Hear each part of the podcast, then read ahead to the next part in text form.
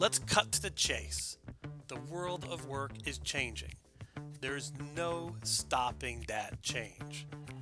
Welcome to the Better Work Project, brought to you by the team at SoftEd. I am your host, David Mantica, and joining me as co host is Andy Cooper. In this podcast, we will explore the changing world of work, what the future of work means, how it affects businesses and workers alike, and how we can create more productive and engaged workplaces. I hope you join us for the ride. Enjoy. So I want to welcome every, everyone to episode two of the Better Work Project. We're going to be talking about performing under pressure, how to override your survival system in times of pressure to not only cope but thrive. But before we get into that, and now this is our second episode, and I think I think it would be really cool if Andy and I introduce ourselves. So we'll start with Andy. Andy, kind of, give the, the folks out there a perspective on who you are. Sure. Hi, Andy, uh, based here in Wellington, New Zealand, uh, currently under lockdown for the next four weeks. Mm. Um, so having some quiet time and not so quiet time.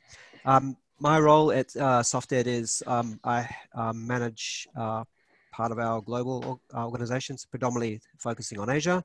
I also head up uh, innovation at SoftEd, so help um, define our product strategy. Um, and in my spare time and in my, my real interest is in this whole area of new ways of working. Um, so I've been involved in the business agility uh, meetups, and I've also been involved in the uh, ICAgile Business Agility track formation. Uh, so that's about me. Hey, thank you, thank you. Now on to me. So, as you can kind of hear, there's a couple of different accents going on, right? So, my name is David. I'm from good old America. You know, ugly America, us ugly Americans.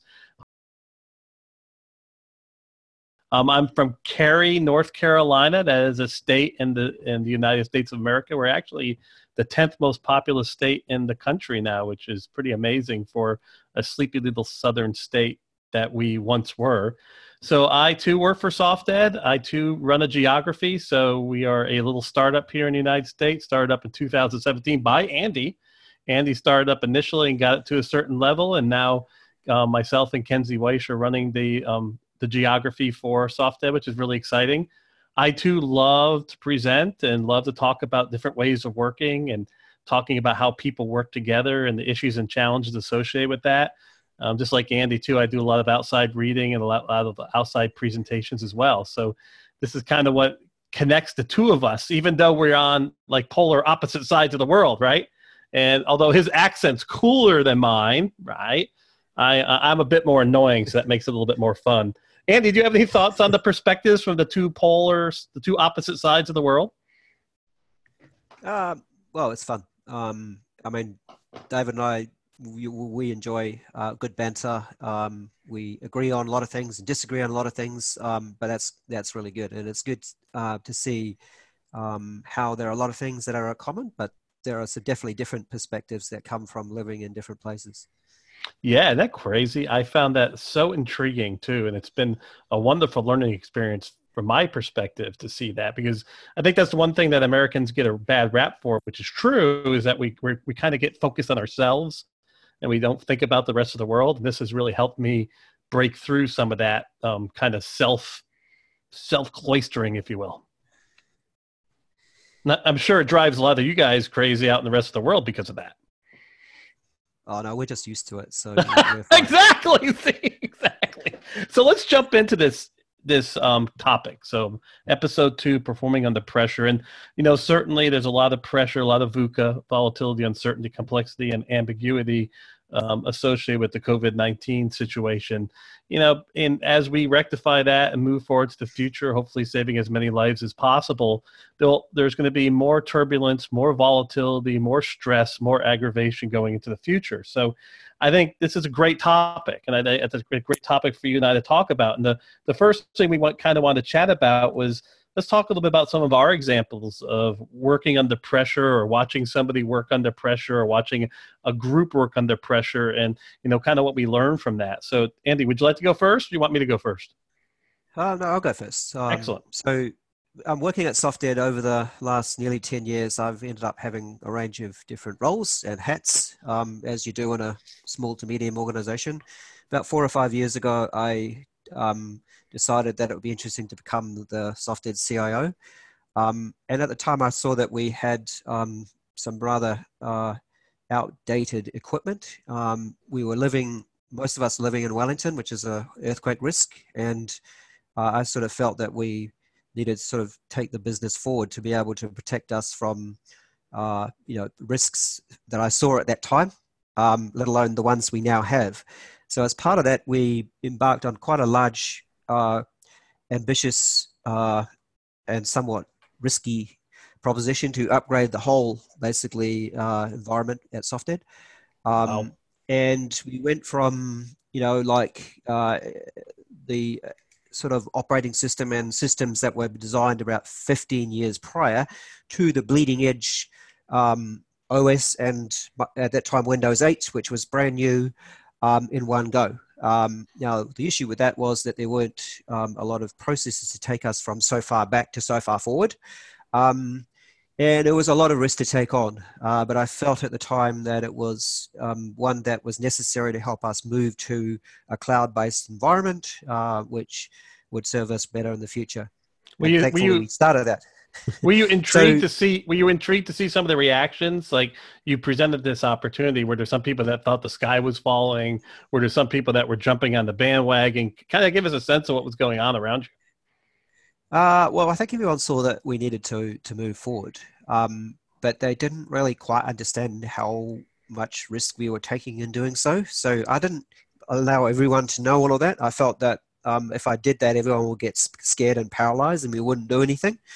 Um, and it all went. We we did this all over a weekend, and it went quite well um, up until it didn't. Uh, and then a few things that um, things started falling over, and then it cascaded. It sort of went oh, from. oh Lord to the point where we couldn't communicate with Australia um, to help upgrade their systems. We broke the connection to that. Um, oh, I'm sure the Australians went, love that, Andy. I'm sure the Australians were very excited. Oh, well, everything fell apart basically, um, and so I was sort of sitting there thinking, "Oh, um, what do we do?" Um, because literally, no, no system in SOFTED was working, and this was come Sunday night, and everyone was coming back into work the next Monday.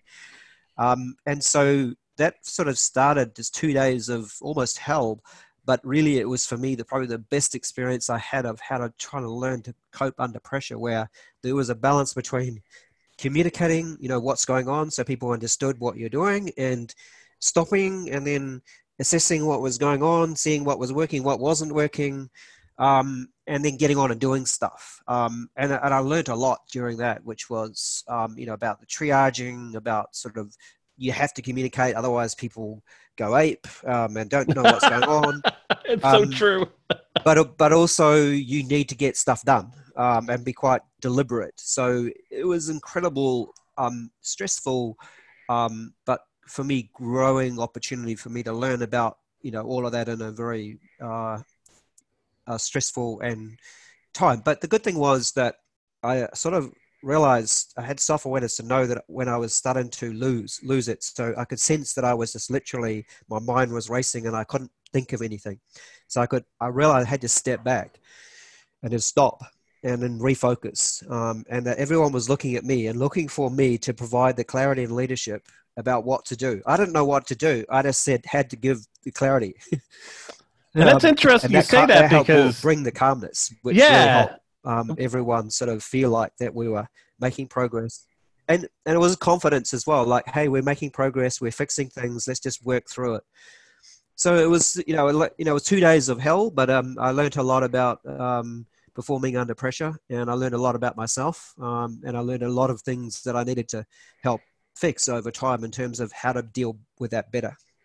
Any one technique that you use that really really shone through was it the communication technique was it the sitting back and thinking and processing was it you know trying to let your co- cognition work instead of letting your fight flight or freeze mentality take over what are, what are some thoughts when you think back to it I think it was a combination, really. It was a, yeah. it was first stepping back um, to just get that clarity, um, and then providing the clarity to, to the rest of the people, um, listening to what what was going on and being able to adjust and respond quickly. Um, and then that communication was critical as well to let people know what was going on. So I think that was probably the thing that I probably didn't do as well. Uh, and I realized that I needed to stop and spend time to let people outside of the team know what was going on, um, to let them be aware of it and be, be part of it. Mm-hmm. Um, and that was probably the lesson that that's a hard one when you're in the thick of it. You're trying to fix things. Uh, to stop and communicate what's going on is is actually um, a necessary but hard thing to do. What's interesting about that, it goes back to something called affective forecasting. It's an economic and psychology term. And what happens is, left to our own devices, we explode the negative impact of anything. So when you don't communicate and nobody's hearing stuff, they're just thinking the worst. Oh, the sky is falling. We're never going to communicate again. We're never going to make another dime of revenue. We're never going to do this. We're never going to do that because we overblow the the negative impacts. And it's funny that you that that story shows that clearly, right? Felt that then you started communicating more and then it calmed things down. Does that make sense? Yeah, exactly. Yeah, exactly. And, and yeah. It, that calmness uh, um, brings calmness to other people as well. So your um, uh, mental state and what you project is uh, is really important as well. So if you're calm, other people um, become calm. You know, that's so interesting. As I go back to my scenario, I, I have two vivid memories. One was of the 9 11 attacks, and I was a younger manager at that time and a, and a young product manager.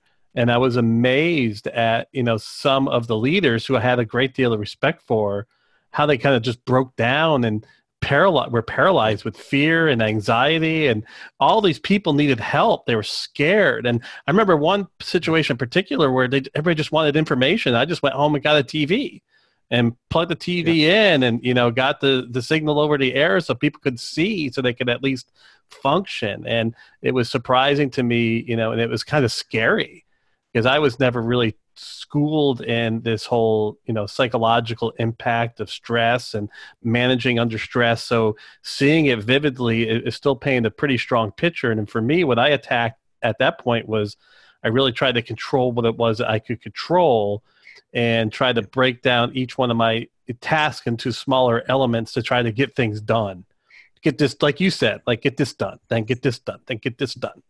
And so there's a lot of connections there. And then the other piece, which was, you know, which was, I was more of a stronger, I was not stronger, but I was definitely the one in charge was the 2009 Great Recession, specifically in the US. You know, it got pretty catastrophic for a while and you know making decisions and having to communicate and then you know trying just to believe i think that was key for me is to to take that step and actually believe that things were going to be okay and not fall to that whole idea of making it making mountains out of molehills around the fact that we're not going to get out of this. So those were my two scenarios and very similar. I mean it, it's just interesting you. Unless you're practiced you're not ready and if you're not ready then you know things can get really bad unless you have the emotional intelligence to deal with it. Wouldn't you think yeah absolutely. Uh, i mean well interestingly if you think about the the way you know the brain and the different systems you have um, the thinking part of the brain the um, is actually not very good in dealing with new situations. Um, and so you know it will then you'll automatically be taken over by the by the the, the other parts of the brain um, which is where the problems can arise. So it's getting the two things in balance that's really going to be key to sort of managing and performing under pressure. It's interesting. And that's where, you know, as we start talking about their psychological system, one of the things that drives me crazy as people talk, some people say it's really good to have adrenaline. It's very good to be a little stressed and a, a little bit agitated as you're attacking a problem. And from a physiological standpoint, that's not the case. Adrenaline and another stress hormone called cortisol actually impacts your ability to cognate. So it, it, it effectively reduces your ability to critically think and analyze the situation and do the deep thought necessary to kind of take a more step by step approach you know, we, we want to take a systems approach to dealing with adaptive problems, but in the high stress situations, sometimes it's better to take one step back and handle thing handle each piece one at a time than go from the tree to the grove, from the grove to the woods, the woods to the forest as you kind of can see more. Does that make any sense?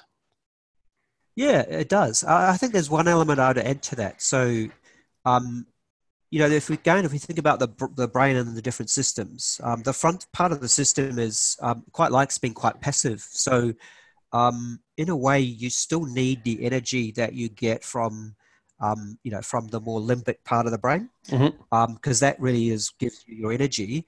But it's really um, it's really just having that under control that's the key. So you don't want to be over over you know overridden by that to the point where you get into the fight.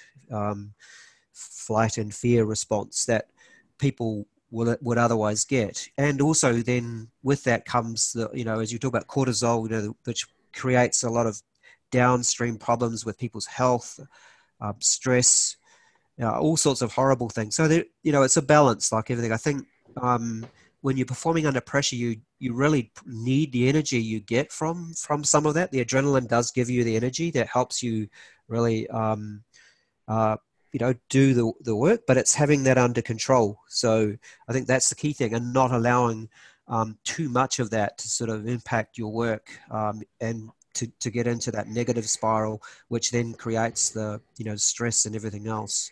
So I, I sort of have a slightly different but uh, uh, view on that and i think that you do need some of that Mhm. but not not over not too much all the time. No, I get your point, and I uh, what I see is the fact that if you let it go too far, then you're going to have what you call pre-absenteeism stuff, and you're going to have traumatic stress syndrome after the fact, and that's where some of my concern is: is people rely too much on the on the stress hormones of energy, then ultimately when we come out the other side, there's going to be a lot of a lot more cases of depression, cases of anxiety, and post-traumatic based on what situation they've gone through. And you're starting to see some of that stuff out for the nurses and the doctors and what people are talking about and concerned about for them going into a year from now or a year and a half from now. Absolutely, and burnout. You know, people just Yeah. literally um, not being able to sustain sustain it. Um, you know, and mentally just getting exhausted. Um, I mean, those are absolutely real issues that um, come from you know sort of uh, burning too much, too fast, and too long. So it's almost like a balancing scenario. So one of the things, as we start talking about um, going into some more practical steps, the idea of balance. I, I joked at a podcast recently that I've been taking a nap every day. It is a very stressful environment. We have some challenges, but that nap helps me decompress and get myself back. So I'm not just trying to. I'm not burning. I'm not burning too much energy and so much energy that I can't cognate effectively. The other thing I'm doing is I'm not sucking into all the inputs out there. I, I'm, I'm reading the news. I, I'm- I'm looking online for news. I'm hearing some news, but I'm not absorbed in it to the point that it overcomes me. And then I start I start cognating just on the ramifications of that, and I start going into this whole loss regret process, and I don't do anything because I don't believe anything's going to work. So, have you thought through some of the eh, what some of the things you've been doing to try to control or de-stress in times of pressure and stress? Sure. Um, I think coming back to what I was talking about, that example before, it sort of made, gave me some good um, clues as to uh, where I needed to focus. Um, and so, you know, I think um, being interested in this area, I've sort of naturally just kept studying and thinking about how do I um, get better at that. So, for example, just recently I've been reading a book um, which we can put into the notes called Perform Under Pressure. It's by um, a guy called Dr. Ceri Evans, who happened to be a, a top uh, sports um, athlete, um, a Rhodes Scholar, a, a, a, clinical um, psychiatrist, um, and also a consultant to a number of the top sports teams in the world. So, And a bionic man, he's he's everything. He's a renaissance man. That's pretty cool. uh, absolutely, yeah, I think that you call he's uh, definitely an overachiever. Um, but but he's the book he's written is because he's because he does provide um, advice to not only to sports people but to clinic clinicians and all sorts of people that have high high stress performance um, pressure. It's a fascinating um, insight into how to um, to take you know be able to um, manage and deal with pressure um, but at, a, at the top level as well. So obviously, you know, I'm striving to be at the top level. Um, on a good day, I might get close on it in a few things, but I've got a long way to go. So I found it really um, useful to look at some of the techniques that he um, talks about. And one of the ones that I've started using recently, um, which is I found really helpful, is um, is this uh, whole um, notion of what he, he talks about when you start becoming aware that you know you're um, perhaps slightly getting out of control. Um, you know, either you're starting to get annoyed about something or you're starting to feel pressure build. Um, he's got this three step technique, which I found really helpful. Um, and there's a, a, number of ways of he describes it, but in, you know, um, the one that I sort of remember is this um, three three things to, to do. Firstly, or actually four if you include the breath. First thing to take three um, deep breaths, um, you know, so get breathing under control, and that helps calm your system. It literally um, will help signal to your brain that um, to, to stop that limbic uh, response and actually start um, coming under control. So the deep breathing is the first thing. Second thing is um, assessing where you are on a scale between highly stressed and under control and thinking about where you sit within that. That's the first step. Um, then the next thing is um, having decided that you're um, under stress. Um, the next thing to do is just to be able, literally be able to step back from that and almost like lift yourself above the situation, um, and then think about, okay, so what's actually happening here? Um, why am I responding this way? Um, and what what what why is you know why is that other person asking that question or whatever that uh, situation might be? And then literally have this frame around a big picture of what's going on. And that act of creating that big picture will literally help shift your mind away from you know the thing that triggered you into feeling um, maybe annoyed or or afraid to actually really starting to get clarity about the situation that you're in. And then the third thing is having been having grabbed that awareness of the situation, then it's being able to respond. Um, and obviously, in this case, it's being able to respond in a in a positive way that takes um, takes advantage of you having that situational awareness. Um, and for me, I found that really powerful because that helps me step step back from my initial response, which maybe uh, I'm quite annoyed about something, to a more calm and measured approach, which takes into a, into a, um, you know the context of what that other person or what's going on in the bigger picture. So that's one thing um, that I've personally found really useful. Um, what I liked I about what you said, what I liked about what you said there was the fact that it was positive. I mean, yeah, I think people have to be direct and they have to be honest during times of pressure, but you have to be positive because people yep. read tone. So as long your words might be saying everything's going to be okay, but if your tone is negative, then what you're saying isn't going to register with them. I think that's really important.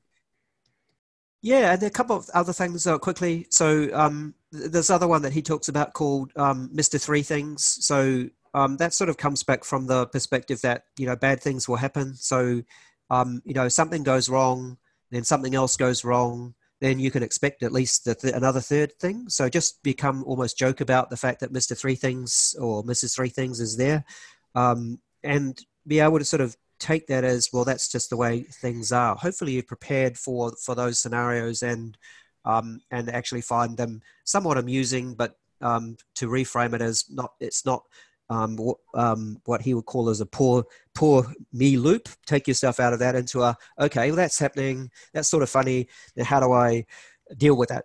Um, so that's one thing. Um, and then the other one, which I've personally find very useful, and I think you talked about that before, David, is this um, this whole concept of three circles.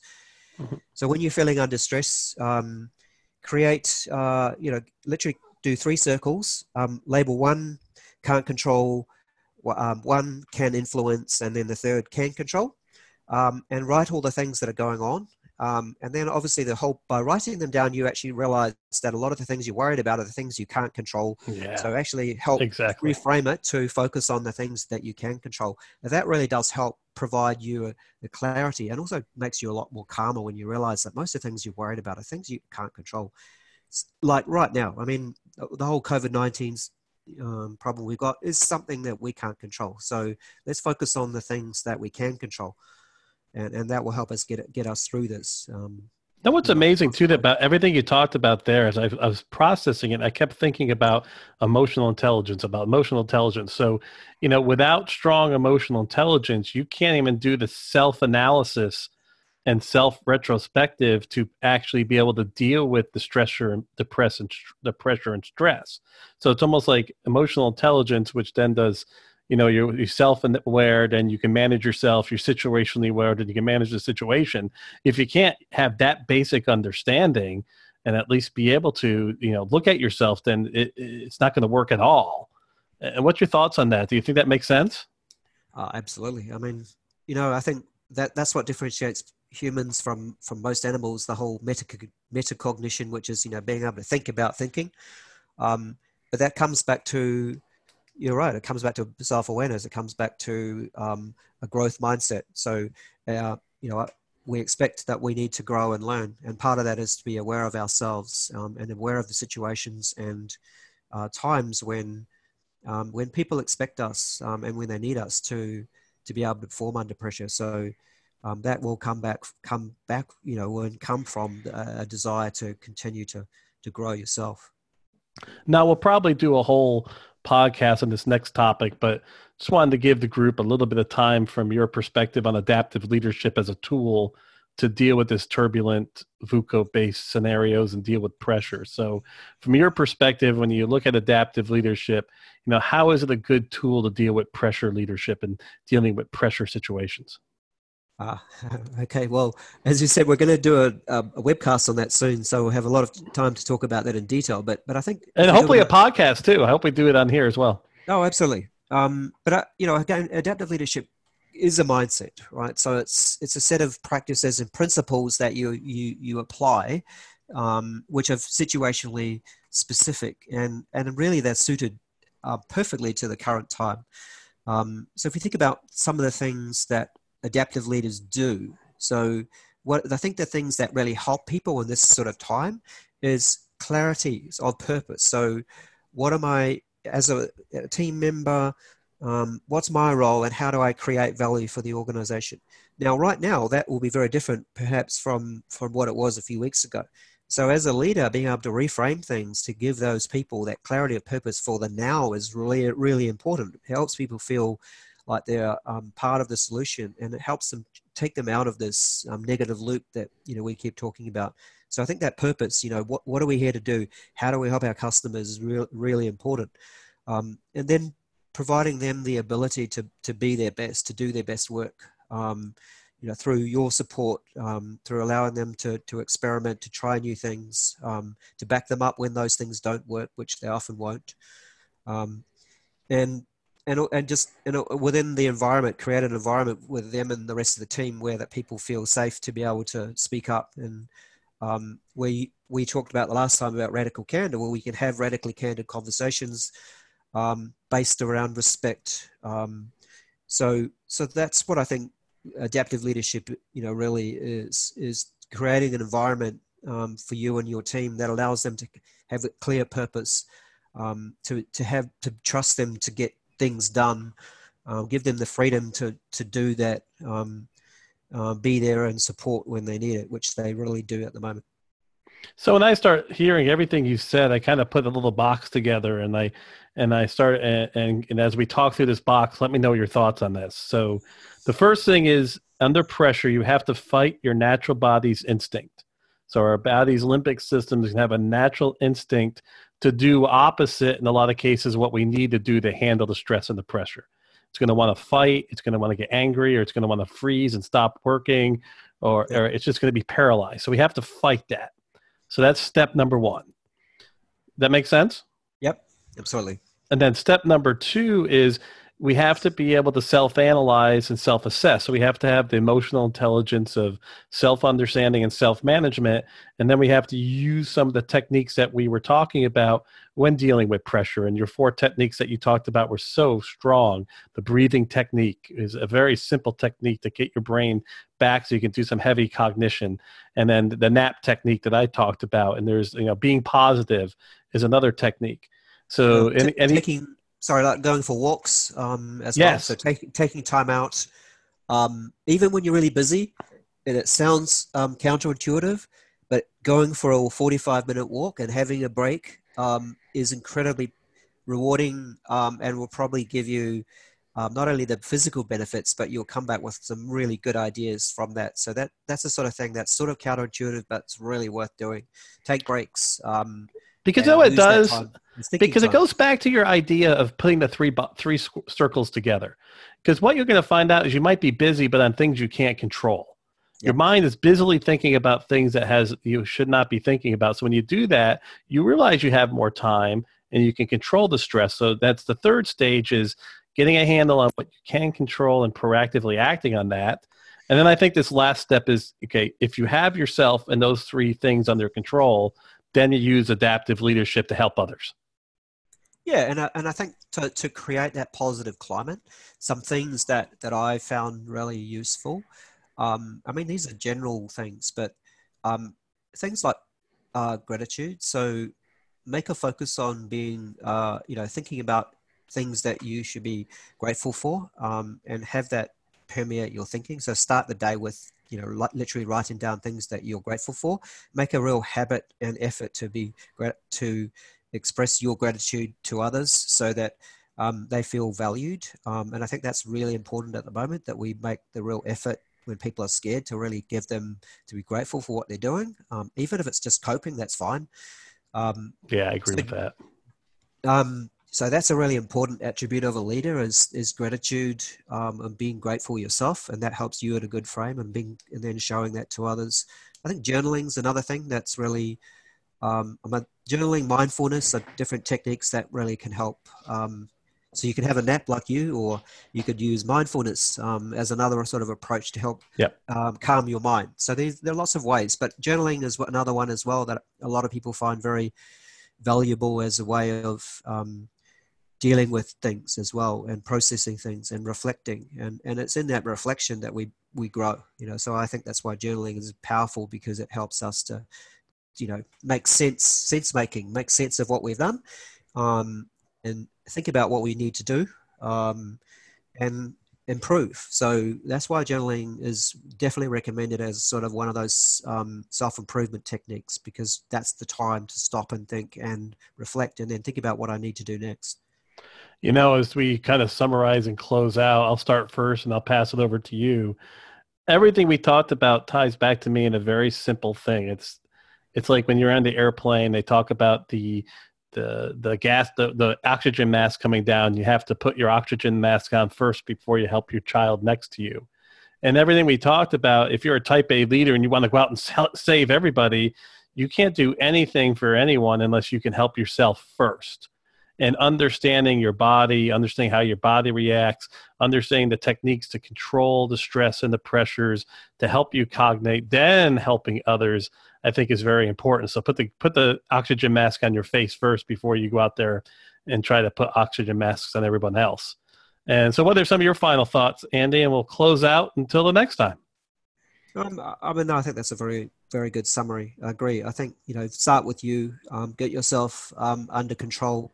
Recognize that um, you know uh, the there are going to be things that will trigger you into into a, uh, into stress. Um, um, try and manage that. Deal with it, um, and then from that, um, you're in a good position to be able to help help other people. Um, so there are lots of different ways of, of actually doing that and dealing with um, stress and pressure. We've talked about a lot of those different things, but now's the time, you know, for, for, for us as leaders to to really, um, you know, take on the the the you know, challenge that we have uh, in a positive in a positive way and help lead our people through, you know, this time. So now's the time. Well, man, Andy, thank you very much from my side of the world back to your side of the world. Till we meet again on the next podcast. Thank you all and keep safe and keep helping others when and if you can. Thank you. Thanks. Thank you for joining us on this edition of the Better Work Project. If you like this episode, please be sure to rate, review, and tell your friends and colleagues about it. If you have specific suggestions or ideas for future podcasts, please do not hesitate to reach out to us. Continue to fight the good fight. We'll see you the next time on the Better Work Project. Thank you.